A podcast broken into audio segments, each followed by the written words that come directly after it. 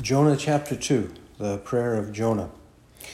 Verse 1 Then Jonah prayed to the Lord his God from the stomach of the fish, and he said, I called out of my distress to the Lord, and he answered me. I cried for help from the depth of Sheol. You heard my voice. For you had cast me into the deep, into the heart of the seas, and the current engulfed me. All your breakers and billows passed over me. So I said, I have been expelled from your sight. Nevertheless, I will look again toward your holy temple. Water encompassed me to the point of death. The great deep engulfed me. Weeds were wrapped around my head. I descended to the roots of the mountains. The earth with its bars was around me forever. But you have brought up my life from the pit, O Lord my God. While I was fainting away, I remembered the Lord and my prayer came to you, into your holy temple.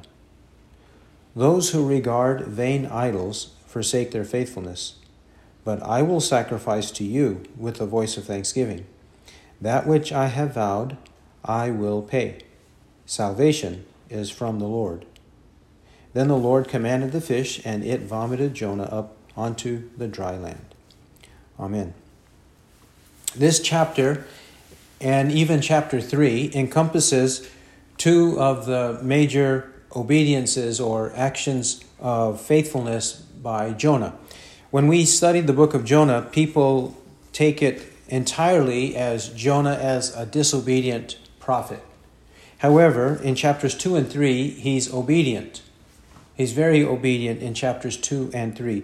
He is disobedient in 1 and in 4, and then obeys in 2 and 3.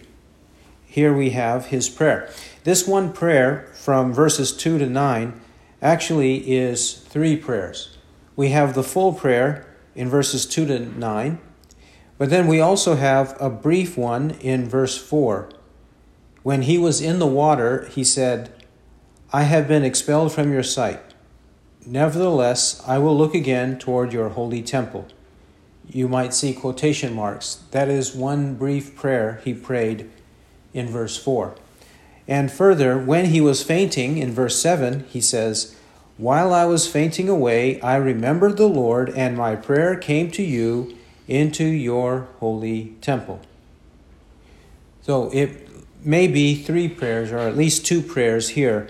One prayer while he's in the fish, and the other when he's in the water, or the other two while he's in the water.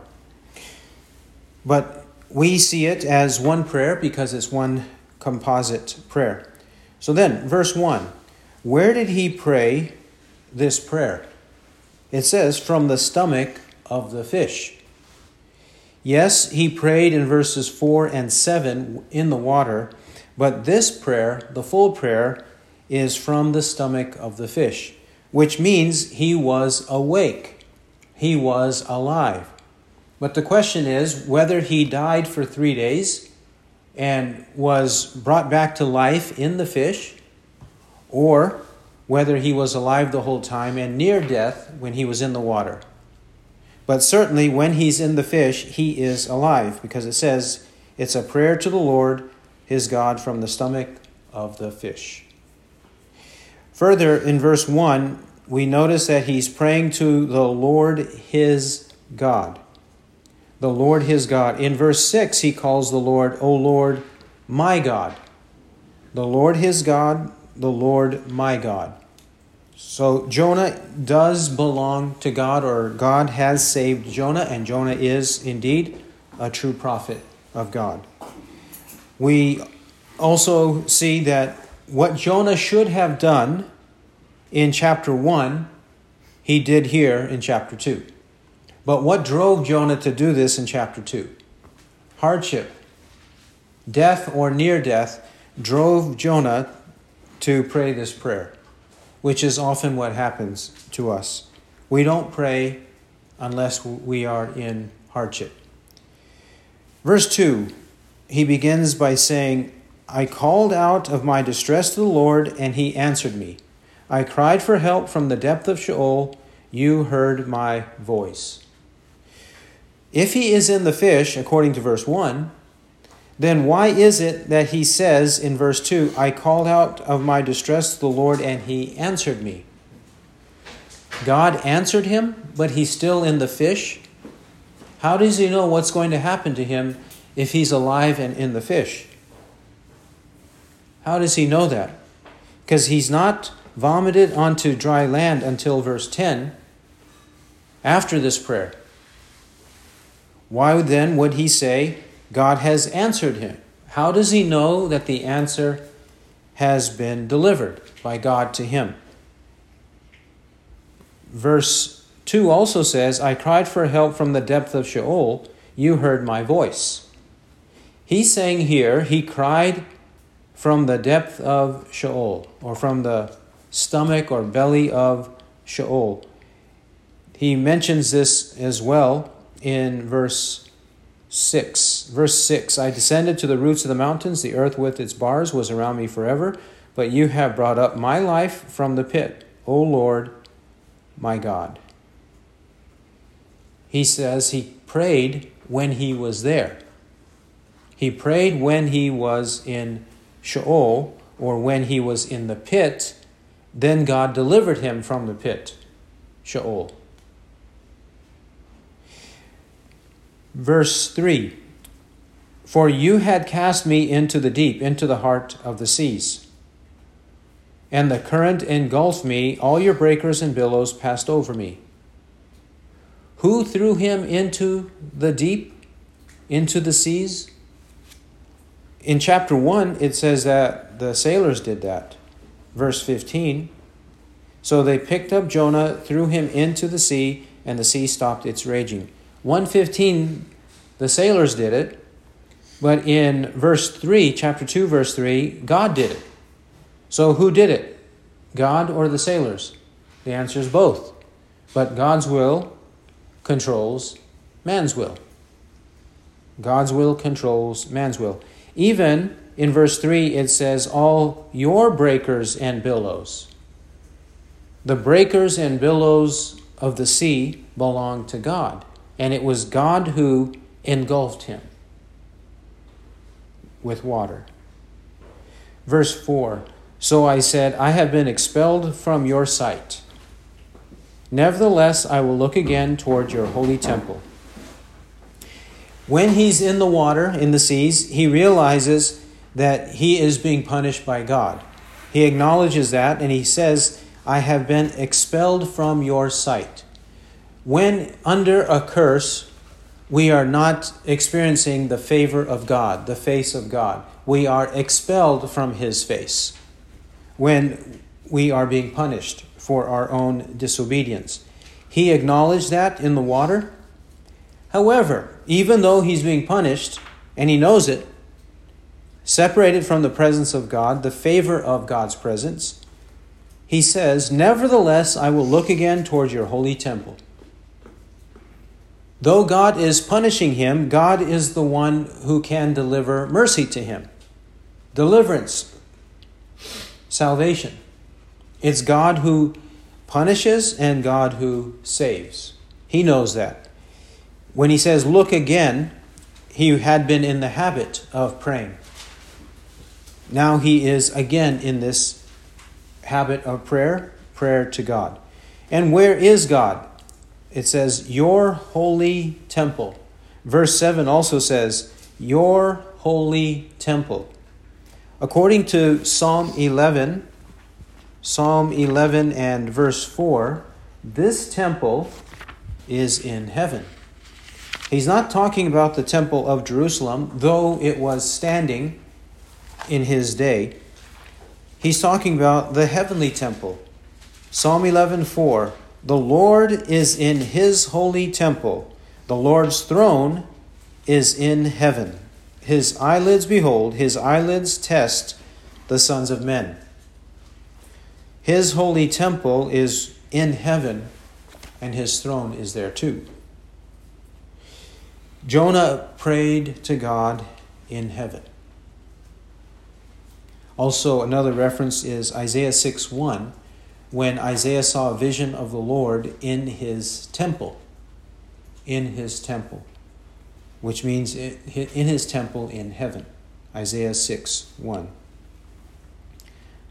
Verse 5 Water encompassed me to the point of death, the great deep engulfed me, weeds were wrapped around my head. In verse 5, he is in a hopeless situation. He is either near death, well, at verse 5, he is near death, but he's describing how hopeless it was. Waters all around him, the great deep engulfed him, and weeds were wrapped around his head, which makes it hard to swim and survive in the great deep. But it's more complicated, verse 7 or verse 6. It's, it's more severe than that. Verse 6 says, I descended to the roots of the mountains. The earth with its bars was around me forever. If he descends to the roots of the mountains, to the bases of the mountains, that means he has to go very, very deep underwater. And if he has to go that deep underwater, the weeds are wrapped around his head, there's no way of survival. If he goes that deep underwater, a hundred or more feet deep, he's going to die. He's going to die from the pressure. He's going to die for lack of oxygen. He's going to die. And that would make sense according to verse 6. But you have brought up my life from the pit, O Lord, my God.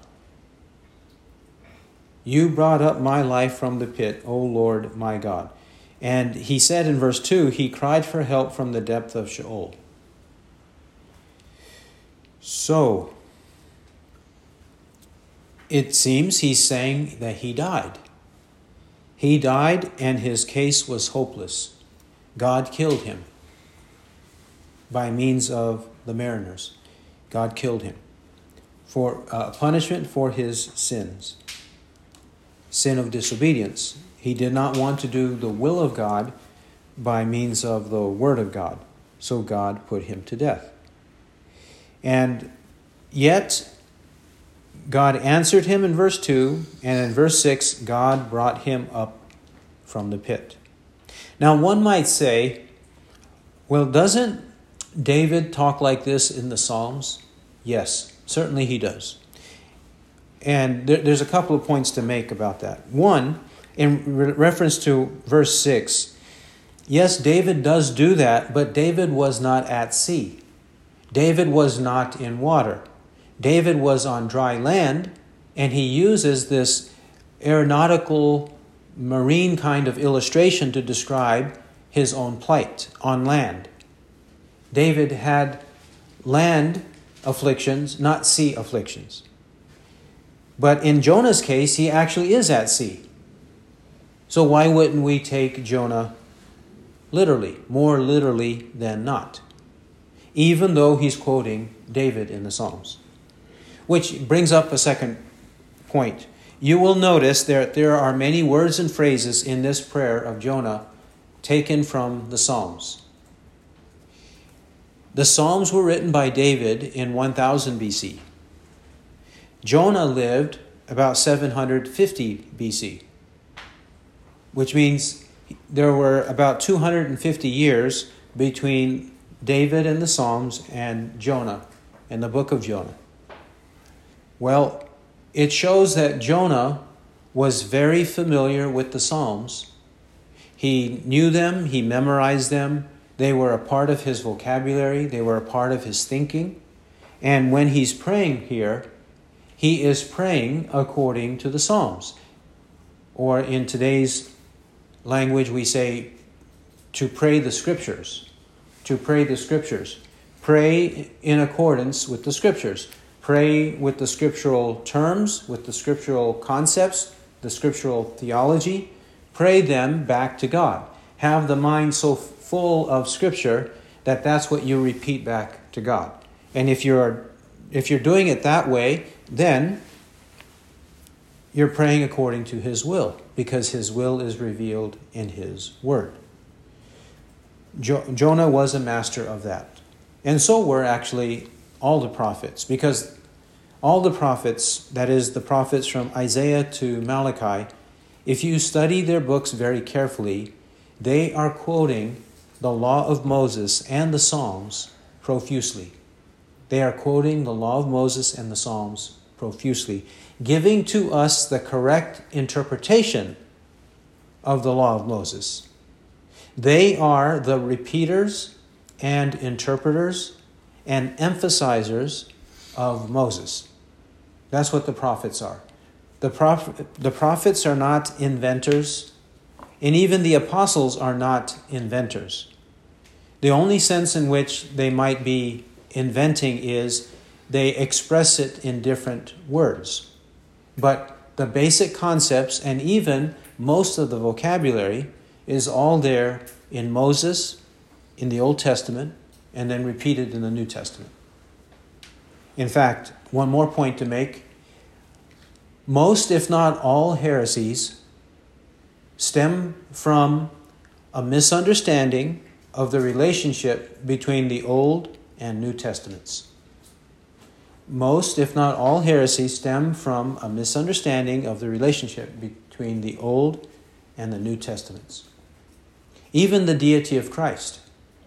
Well, no one understood the deity of Christ, and it took a long time for people to understand that because it wasn't even believed until Jesus started to say some things. No, that's not true. It's throughout the Old Testament.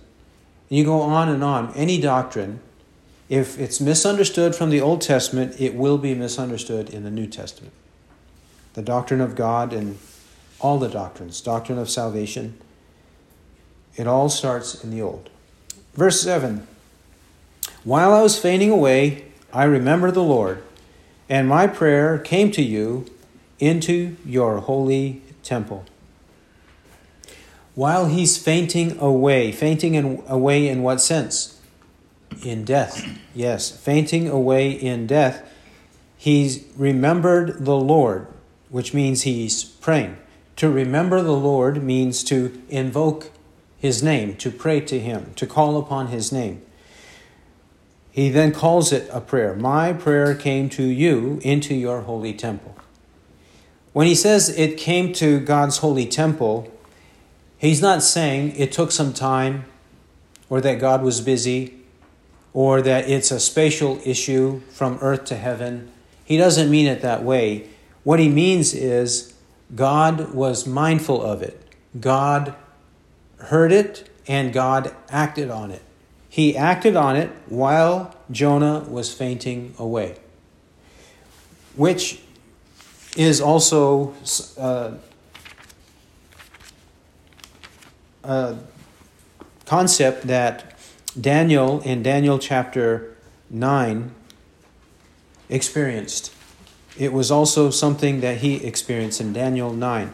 In Daniel chapter 9, 1 to 19, he prays, he prays to the Lord. And then in verse 20 it says, Now while I was speaking and praying, and confessing my sin and the sin of my people Israel, and presenting my supplication before the Lord my God in behalf of the holy mountain of my God, while I was still speaking in prayer, then the man Gabriel, whom I had seen in the vision previously, came to me in my extreme weariness about the time of the evening offering. While he's praying and while he's speaking, God answers the prayer. That's similar to what's happening to Jonah. While he's fainting away, the prayer reaches God and God is ready to act. Verse 8, Jonah 2 8 Those who regard vain idols forsake their faithfulness. But I will sacrifice to you with the voice of thanksgiving. In verse 8, he's talking about idolaters. Idolaters have a true source of knowledge. Idolaters have the true way of salvation. Idolaters have a knowledge of right and wrong. They know that when they worship idols, it's wrong, it's sinful. But when they worship vain idols, when they regard vain idols, when they esteem vain idols, they forsake their faithfulness, which means they forsake God in their pursuit of sin. Jeremiah 2:11 Jeremiah 2:11 Has a nation changed gods when they were not gods? But my people have changed their glory for that which does not profit. The people of God changed their glory, or Jonah says their faithfulness, for that which does not profit, worshiping idols. The Apostle Paul spoke likewise. After describing in Romans 1 18 to 20 that all men know of the existence of God, he then says in 121 to 23 For even though they knew God, they did not honor him as God or give thanks, but they became futile in their speculations, and their foolish heart was darkened. Professing to be wise, they became fools, and exchanged the glory of the incorruptible God for an image in the form of corruptible man and of birds and four footed animals and crawling creatures. Idolaters, when they worship idols, they forsake the true and living God. But believers who worship the true God don't do that. Verse 9. But I will sacrifice to you with the voice of thanksgiving. We sacrifice to God with a voice of thanksgiving. Yes, they offered animals, but our desire is to remember the goodness of God and be thankful, to be a thankful people. Hosea 14 2. Hosea 14:2 Take words with you and return to the Lord. Say to him, Take away all iniquity and receive us graciously that we may present the fruit of our lips. That we may present the fruit of our lips. Further, Hebrews 13 15. Hebrews 13 15. Through him, then, let us continually offer up a sacrifice of praise to God, that is the fruit of the lips that gives thanks to his name. Praise and thank God. That's the sacrifice God wants. And Jonah now says he's offering that. That's characteristic of the Christian thankfulness, sacrifice of thanksgiving. Further, verse 9 That which I have vowed, I will pay. When did Jonah vow? What vow is he meaning here? Is he meaning a vow when he was in the water? Is he meaning a vow while he was in Sheol?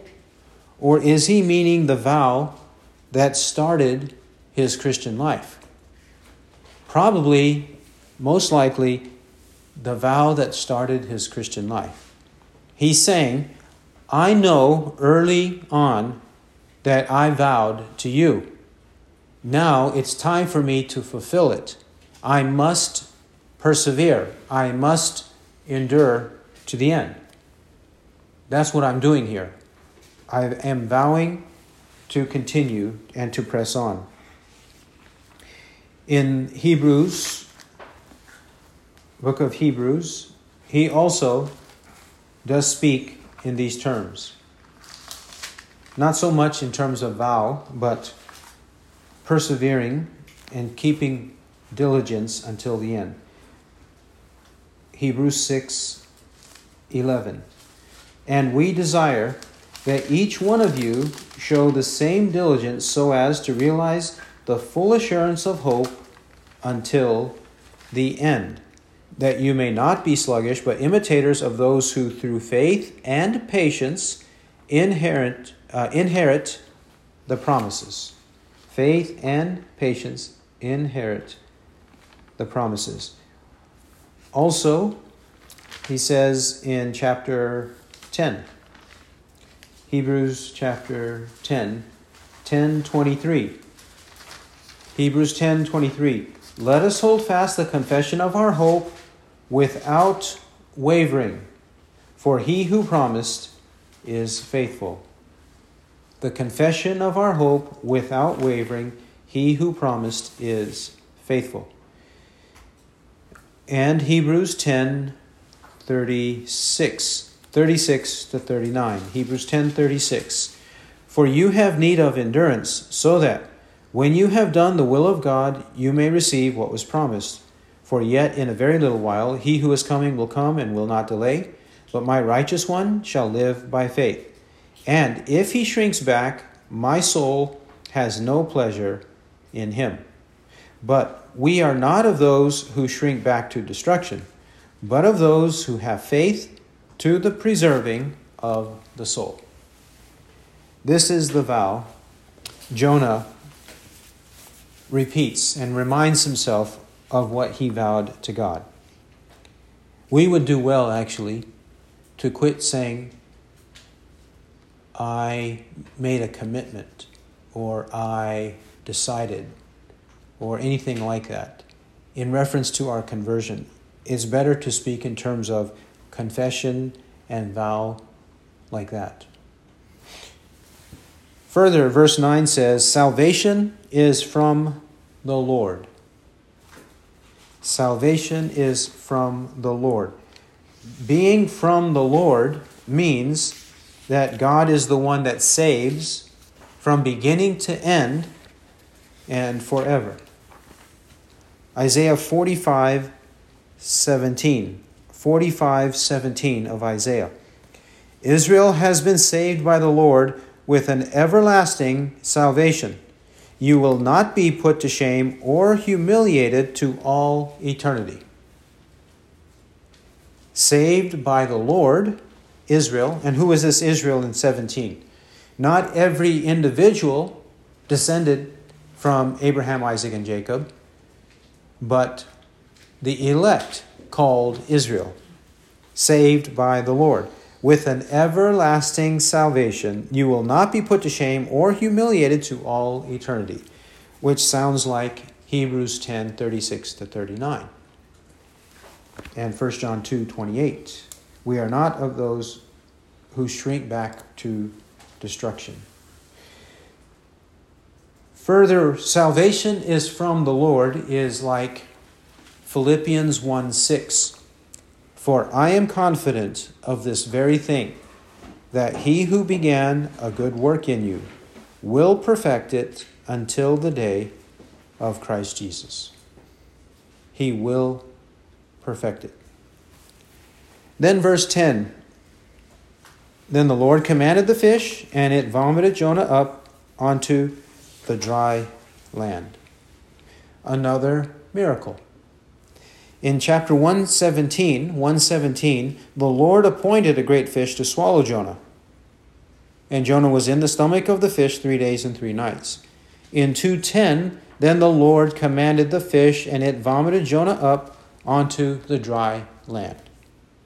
These are clear declarations of God's sovereignty in this matter that God, the God of miracles, who created the universe out of nothing and fashioned all of us, he is the same God who has control of the creation, able to appoint the fish, able to direct the fish, able to command the fish.